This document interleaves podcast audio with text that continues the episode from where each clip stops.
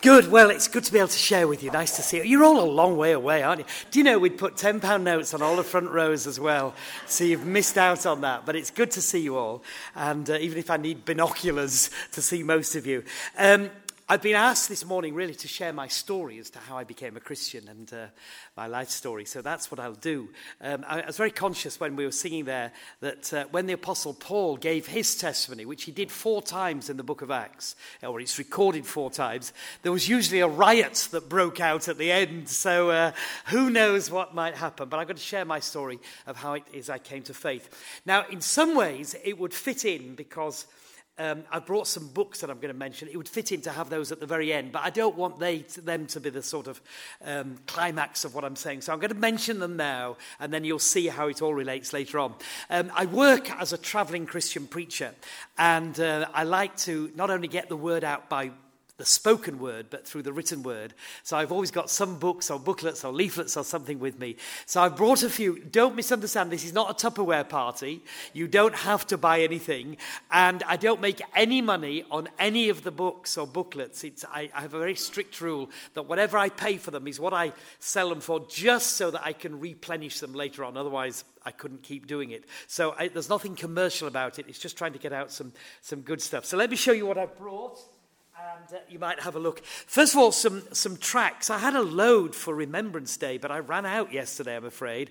Um, I might bring a few tonight if I can, but uh, um, Christmas tracts, there are plenty of those, and there are different titles, and I'll put some other ones. I suddenly remembered I'd got some other things in the back of the car, so I'll put those out as well. So, something like this this is the royal speech, but there are various other ones. If you're sending out Christmas cards, why not put a gospel tract in as well? And then actually, you might send out a few more cards to your neighbours that maybe you wouldn't send a card to. But if you put a tract in, it'd be worth it, wouldn't it? So uh, think in terms of getting some gospel tracts. You can take those. They cost me, if you want to buy a bundle, they cost me 5p each, but I really don't mind you just taking them and using them. And then this week, of course, is a very, very big week in um, rem- coming up to Remembrance Sunday because of the 100th anniversary of the cessation of war in the First World War. And um, it is right to remember the sacrifice of, of those who laid down their lives in the First and Second War and subsequent wars.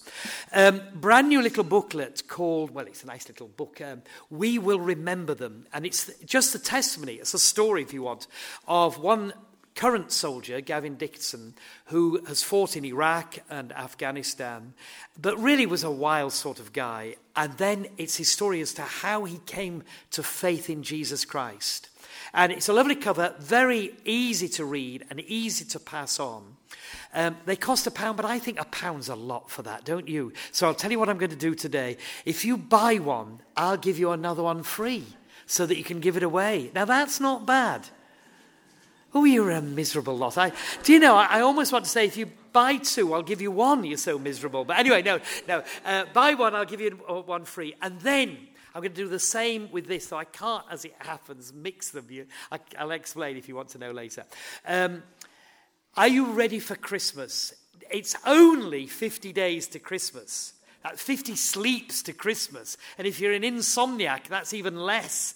And so Christmas is nearly here. But Christmas, as we heard earlier, is a wonderful opportunity for us to talk about the Lord Jesus and to share uh, faith in Him. Now, time and again, you often, especially the ladies, get asked, don't they, Are you ready for Christmas? And um, uh, the men basically would reply, Yes, I'm ready to gorge myself on a wonderful Christmas dinner. But the ladies apparently put in a bit more work, so I'm told. And uh, anyway, are you ready for Christmas? This is the Christian message explained through the Christmas message. And it, again, very, very easy to give away. And again, one pound, but buy one and I'll give you one free. That's not bad, is it? Oh, honestly. Anyway, right, I do a bit of writing, as some of you know. My latest book, which actually I wrote oh, a long time ago, but it's been revised. It's called Why I Believe. And um, it's, it's got how many chapters? It's got about nine chapters, I think, yes, on why I believe the Bible is the Word of God, why I believe Jesus is the Son of God, why I believe the devil is the enemy of God. Nine chapters like that. And um, um, it's very easy to give away. It's written to give to non Christian friends. And again, just one pound, okay? And then um, I've got some children's books, lots of these. This is one. Shh. and, uh, oh, there we are. Um, Don't Wake the Baby. Um, but there are lots of them. They're all Christmas books for children, and they're all just a pound each. Have a look.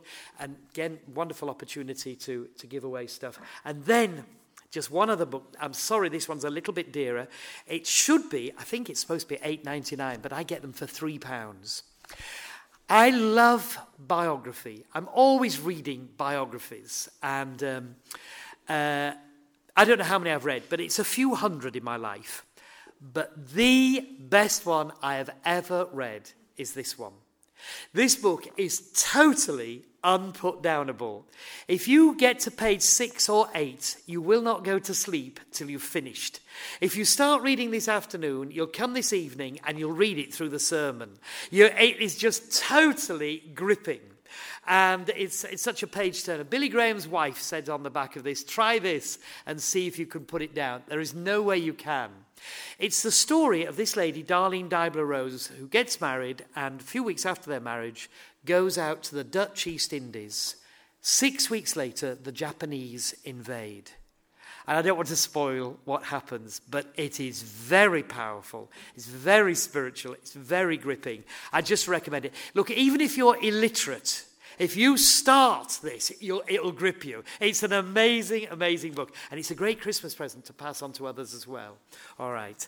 Now, um, one of the things I had published maybe about a year ago was a copy of my autobiography. Doesn't that sound grand? So today I'd like to give you all free of charge a copy of my autobiography. So if you want to just sleep now, you've got you're going to get it all anyway. I'll show you it. Don't get too excited. It's only a leaflet and it's my testimony in tract form. But um, there's a very cute picture of me when I was a little boy, and etc. And uh, anyway, I'd love to give you one of those at the end as well. But let's first of all read the scriptures, shall we? Psalm 32. If you want to turn in your Bibles, if you get a Bible and open it in the middle, that should be the book of Psalms. And I want to just read Psalm 32.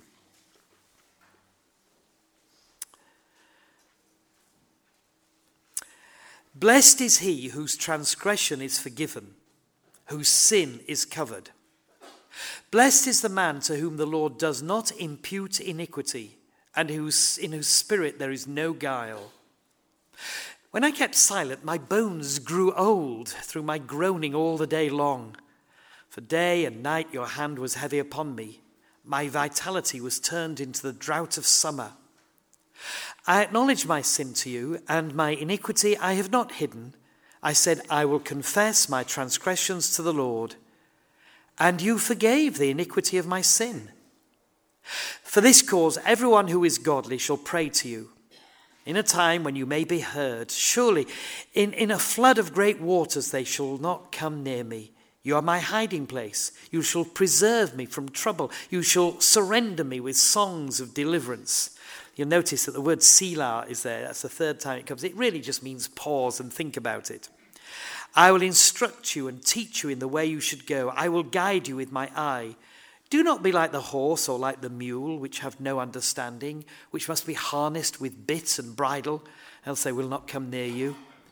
Many sorrows shall be to the wicked, but he who trusts in the Lord, mercy shall surround him.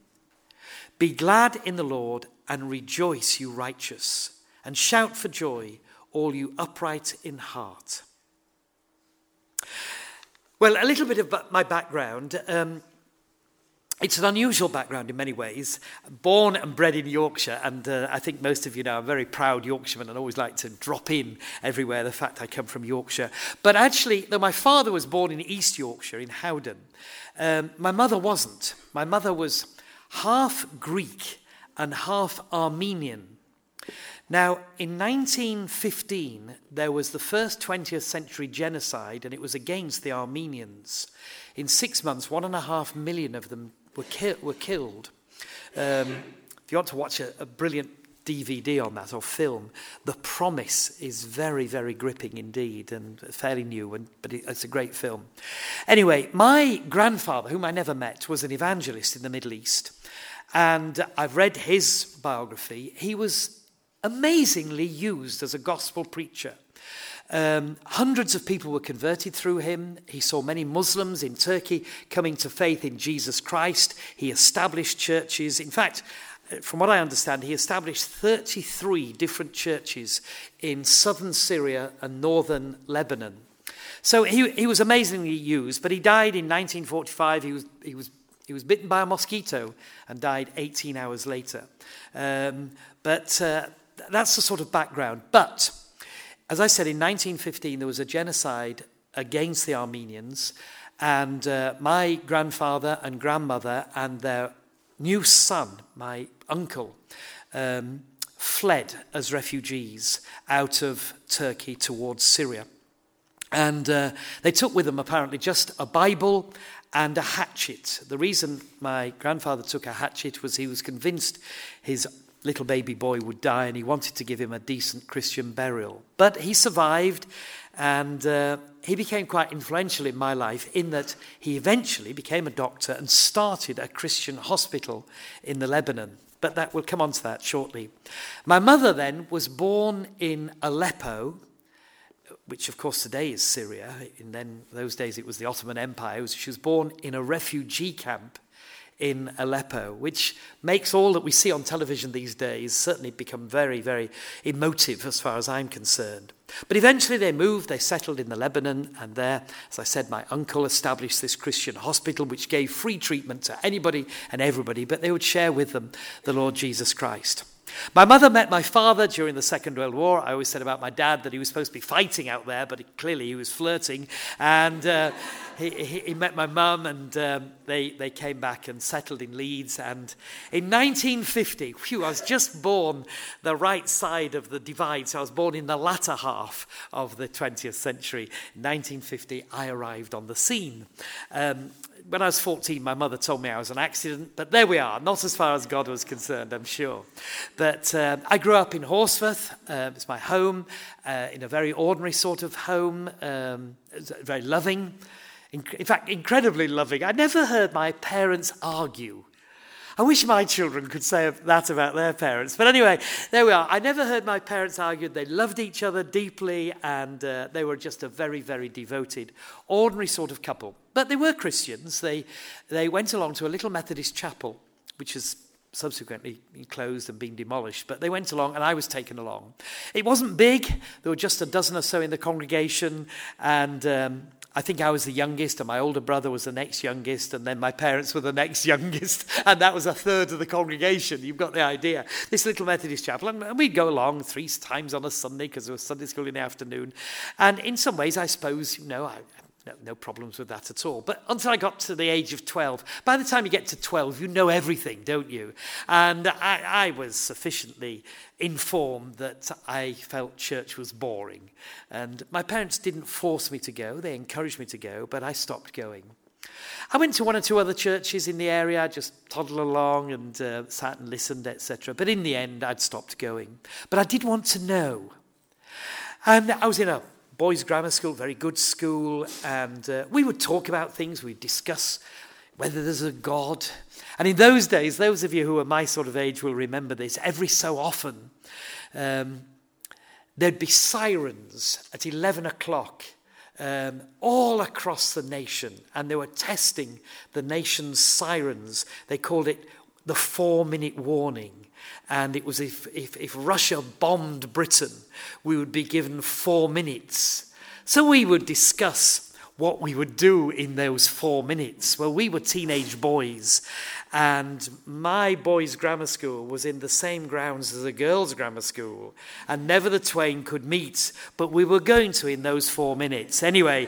And, and so we discussed all these things, you know, and, and what happens when you die, and is there a God, and etc. When I was 15, um, we'd been on holiday. As it happens, we'd been to Norway. We'd had a wonderful family holiday, and I, I, can still remember. I've never been back, but I've always felt, oh, I'd love to go back sometime, but it'll never happen. But anyway, we'd been on holiday, and it was summer holidays. I was just lazy in bed one morning, and my mother came up and said, Roger, um, we've got a ticket for you to go and have a holiday in the Lebanon and stay with your relatives. I'd been before with the family, but this time I flew by myself and um, went via Zagreb, which was in those days in Yugoslavia, where I was arrested for not having a passport. This was little 15 year old me escorted off with an armed guard and put in a cell. And you can imagine. But anyway, cut a long, long, long story short. Eventually, I was released and got to, got to the Lebanon. And I had this most amazing holiday. And uh, I'd got 11 cousins living there, and we were all staying up in a village called Shimlan. Now, none of you will have ever heard of Shimlan, but um, it was just up in the mountains, and there was an orphanage that was being sold, and until it was sold, my folks could use it in the summer. So there were tennis courts, and there was baseball, and we played cricket and croquet, and it was just, it was totally idyllic. Now, I would never have heard the word Shimlan um, again, except about 18 months ago, I was watching a late night documentary about the double agent George Blake. And it simply said he went to a place called Shimlan in the Lebanon for further spying training. And I thought, no, I can't believe that. It was only a hamlet. So I got in touch with my cousins and said, oh, yes, they did used to train spies there. So there we are. That's where I, I'd gone on holiday. But I was five years after George Blake, apparently. So we never met. And, um, uh, but I had this amazing holiday. But they were very, very devoted Christians. We went to church. I was happy with that. We went to a, a, an American Baptist church in, in Beirut and um, enjoyed it. And um, I can still remember one of the lessons that was being taught then. And, and, and yet, every morning they would read the Bible and they would pray as a family, and we'd have um, uh, Bible memorization. Now, actually, reading the Bible and praying at breakfast wasn't unusual for, for me because my parents used to do that with us before we went off to school. They would read the Bible and pray, and then we'd go off. And so it wasn't unusual. But I don't know, there was a, something a little bit more about this. And uh, uh, if we went off touring, my uncles would always talk to whoever it was about Jesus, about the guide, to the guides, and he'd explain the gospel. And, and I was listening in as a 15 inquisitive 15 year old. And then one day, my uncle, not the one who was the doctor, but this one was a minister, his name was the Reverend Hagup Saharian. How's that for a name? All Armenian names end in IAN, which means um, son of. Um, so I think there's a famous actress whose name ends in IAN, isn't there? I think you do. I'll let you think about that. Okay, right. Um, have, have, you heard of? I'll tell you. Who is it? Kim there we are. all right, so that's an Armenian name. Anyway, there we are. Uh, so they all end in IAN, which means son of. Well, um, Hagup Saharian, who's, who's who was old. He was about 40. Can you imagine being 40?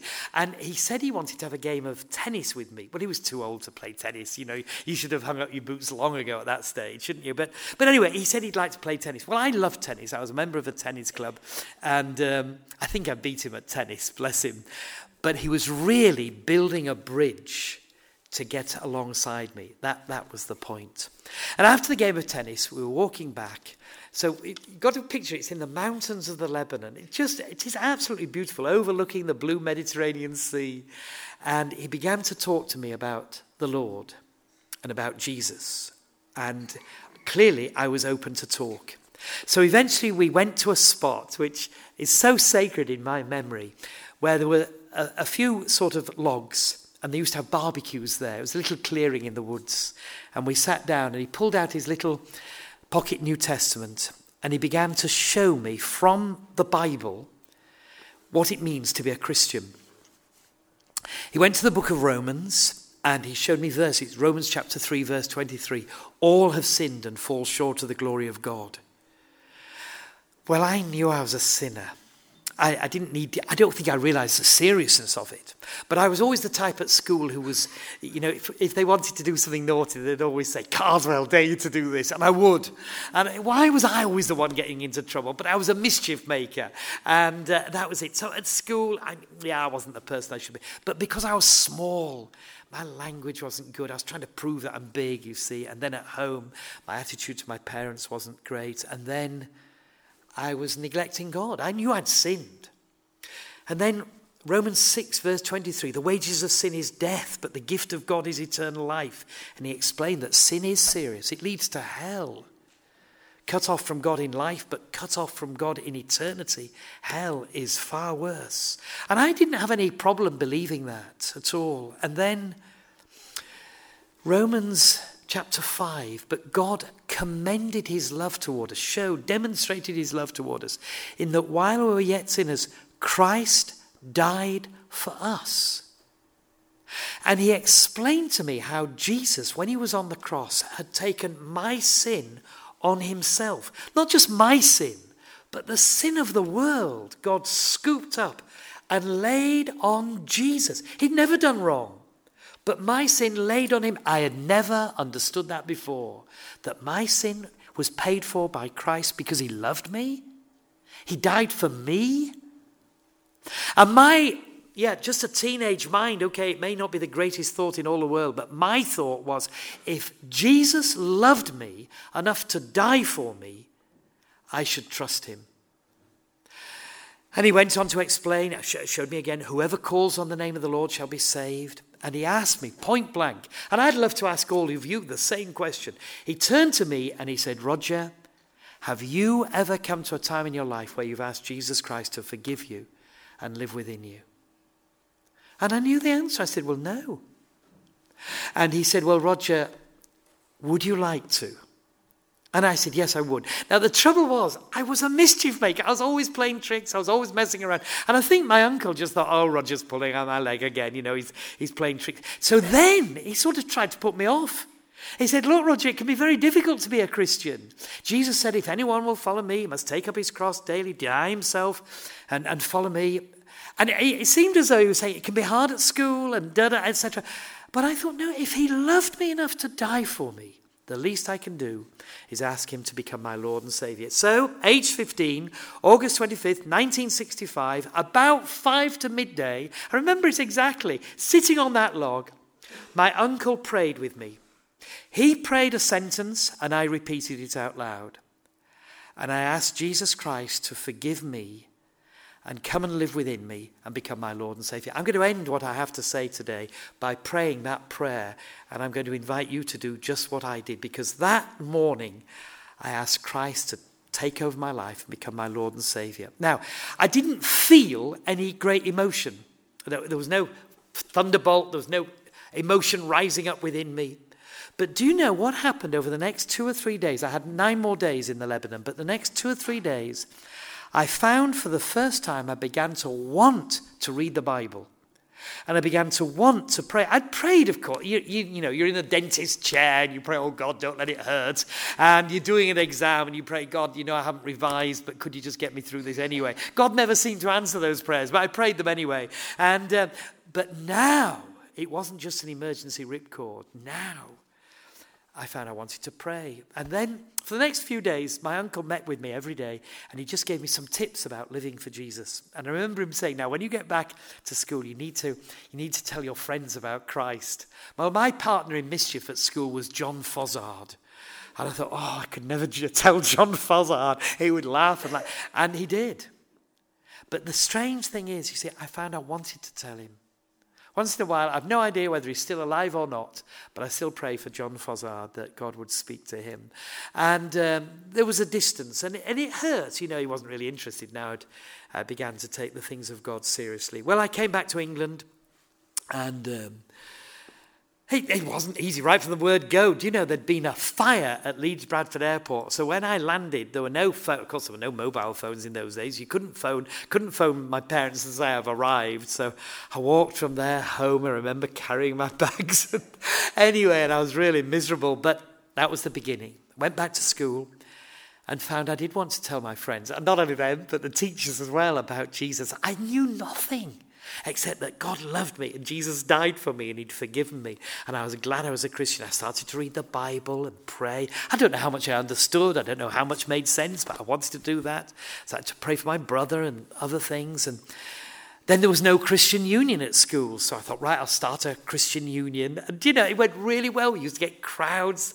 And, uh, but I had really no idea. But then, um, because I was running this Christian union at school, um, something came in the post to the, the school, And it was passed on to me, and it was an invitation. Again, those of you who are older will remember this. It was an invitation to a fact and faith film. There were Christian films being shown in Leeds. And it was put on by Leeds Young Life. I was going back to that little Methodist church. To be honest, the minister wasn't helpful. He said, Forget this nonsense about being converted. That's what he said.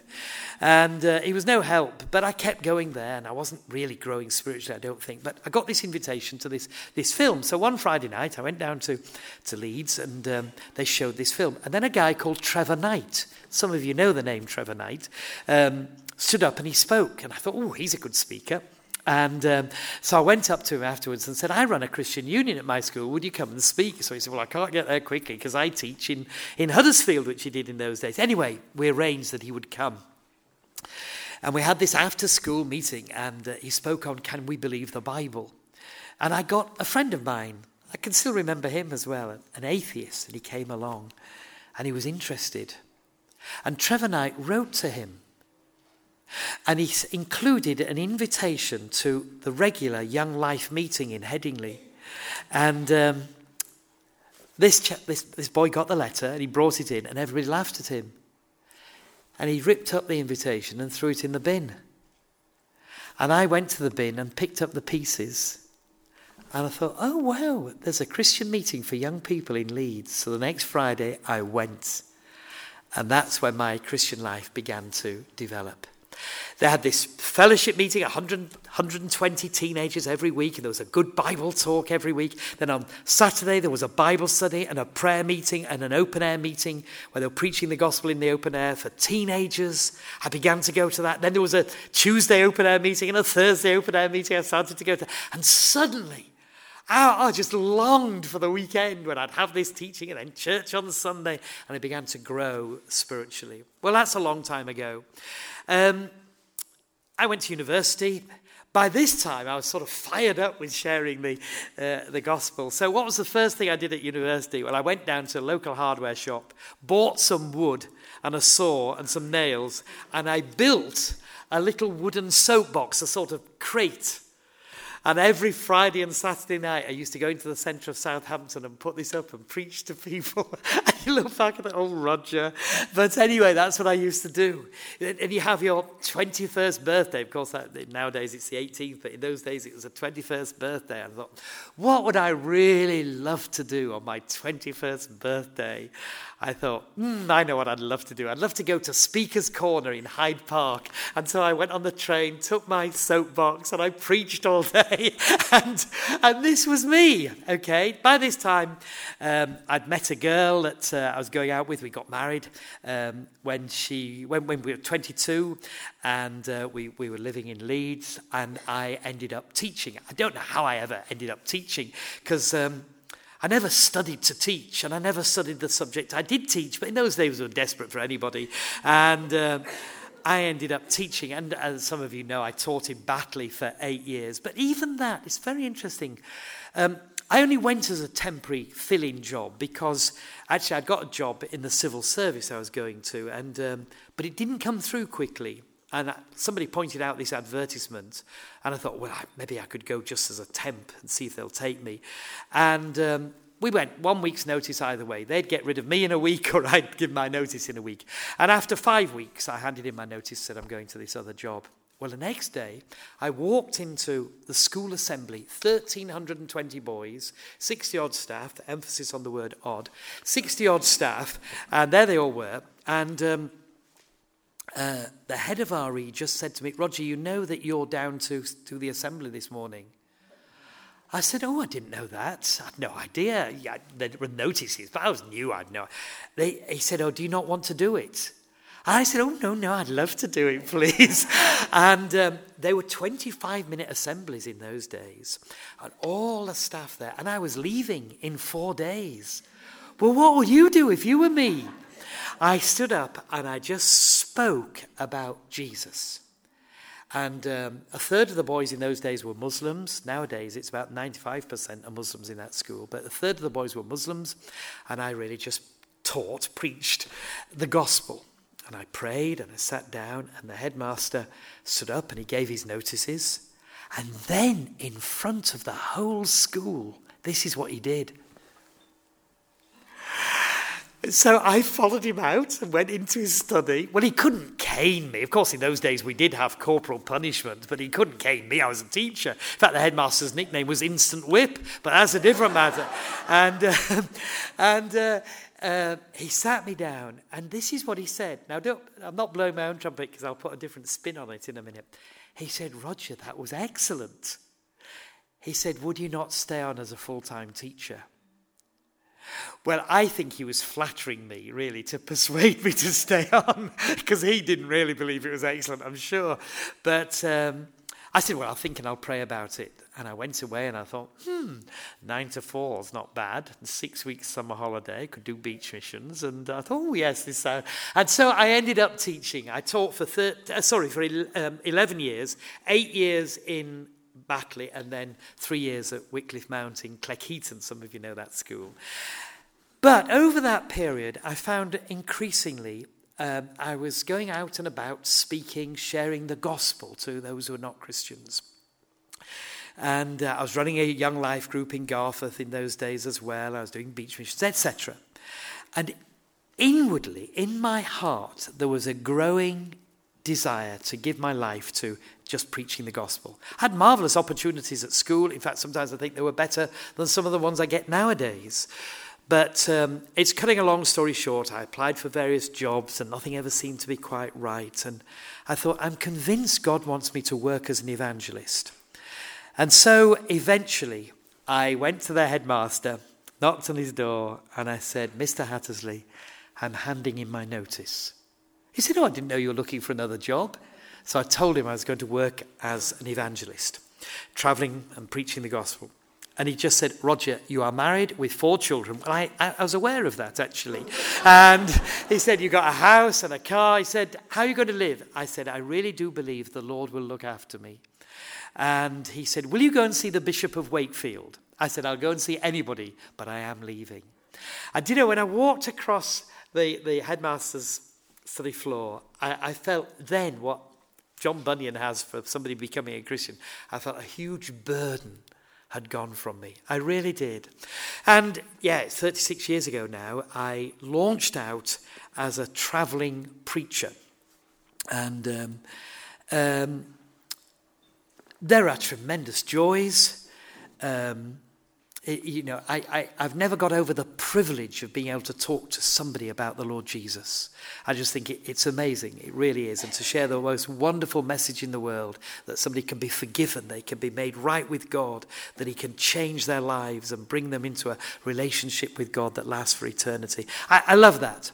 Are there disadvantages? Yeah, there are disadvantages. I, you know, 30 weeks of every year I'm away from home, and then even when I am at home, I'm often away for a, a day or so. You know, uh, that's not easy. And to have your children grow up and and then you look back and think, oh, wow, I wasn't really around when they were growing up. That hurts. It pains me. It can really upset me at times. And um, uh, that's a disadvantage. And then how do you live? I live on junk food. You know, I, I, I'm a type 1 diabetic, so I don't think I'm, um, I don't think I've ever you know, wrecked myself with sugar because, um, you know, sugar just doesn't play a part in my life really, but fat Oh, I love fat. Uh, McDonald's and KFC and fish and chips. I live in Horsforth, population 18,000. We have seven fish and chip shops. Can you believe it? And uh, I, I, just love that sort of thing. I'll tell you what happened. Uh, I was speaking in May at a conference in Leicester, and a month or so later, a Christian newspaper reported the conference, and it had a, a photo of me preaching and I looked at it and I thought, Roger Carswell, you are gross. I, and I thought, I've got to do something. And I asked my doctor, I said, Doctor, what do you recommend? And she said, Slimming World. Go to Slimming World. Well, um, you'll have to encourage me then. I've been going now for 11 weeks and I've lost a stone and a half. And uh, thank you. it's amazing, but you come really, you become very self righteous and smug, don't you? Look at everyone and think, oh, you should just go to Slimming World. so I won't be joining you for pie and peas, I'm afraid. I'm sorry.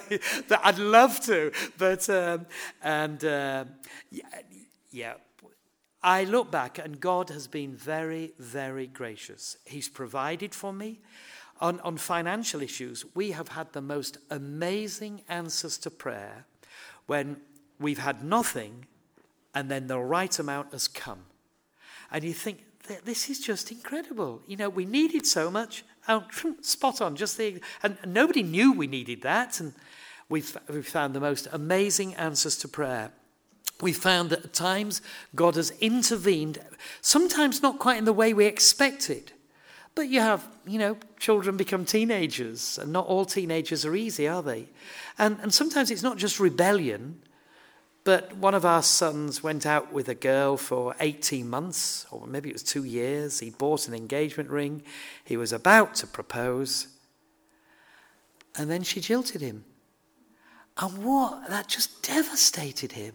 And for a year, really, we were trying to hang on to him, fearful that he'd take his life. And uh, amazing. These things happen, don't they, in life? I was preaching in Romania, Ceausescu's Romania. So uh, Mike Pollard, some of you remember him, had helped to sort things out. And I was there preaching the gospel. An incredibly difficult communist totalitarian regime. I'd been there for 10 days and uh, I hadn't yet phoned home. And I had a code language because phones, phone calls were meant to be listened into. I was with a friend, the two of us queued for five hours to make one phone call.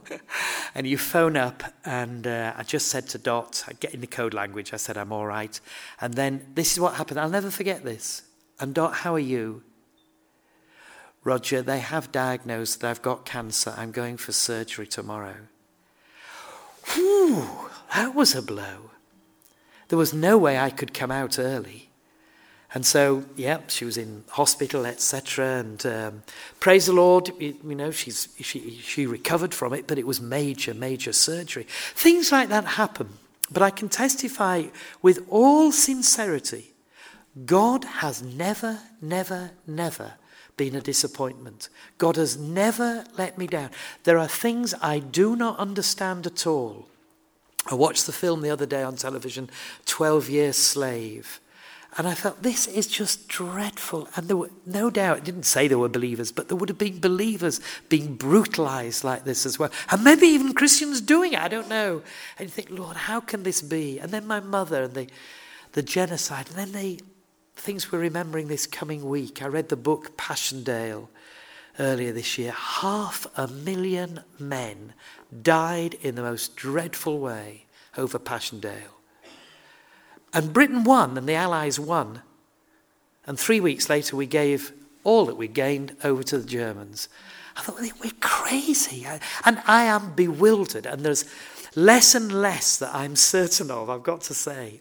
But I am absolutely certain there is a God who has seen us rebel against him, but has loved us. I believe he loves everyone. It's very common these days to believe, oh, God only loves certain people and Jesus only died for certain people. The Bible never teaches that. He's a propitiation for our sins, but not for our sins only, but for the sins of the whole world. I believe God loves everyone and wants everyone to be saved. I'm certain as well that whoever we are, if we come to Him, He hears, He answers, and He works, and He is in control, and he will come back as Lord and King. Of those things, I'm certain. Loads of other things, I'm not certain. I've got views, of course. Brexit, for example, I strongly believe that. Anyway, it doesn't matter. And uh, the, uh, of, of the fact that God loved us, Jesus died for us and rose from the dead, and He's willing to forgive us, I am certain of. My time's gone. I said I'd like to close with a prayer very similar to the one that I prayed. And if you've never trusted Jesus Christ as your Lord and Savior, I really would encourage you to pray this prayer with me. And if you do, I'll be by the books, of course, but just say, Roger, I prayed that prayer. I have something I'd love to give just to you called Trust in Christ, which has in it the prayer and some tips about living for the Lord Jesus day by day. My uncle said to me, Roger, he said, every day have a place where you'll meet with God at a certain time where you'll read the Bible and pray. And then he said, Never keep God waiting. I, have never quite kept to that. But do you know, I've sought to cultivate the relationship with the Lord by reading the Bible and praying and sharing Christ and us over the years, I can say he's become more precious, more wonderful to me, and I really do commend him to you, not just for life, but for all eternity. So, a prayer.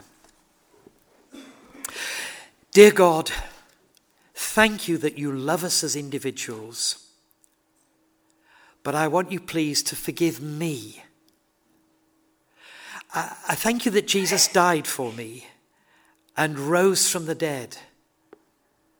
Please, become my Lord, my Saviour, and from this day on, help me to follow you. For I pray in Jesus' name. Amen. Amen. Amen. Don't forget, if you prayed with me, do say so, but do pick up a copy of this autobiography. Thank you.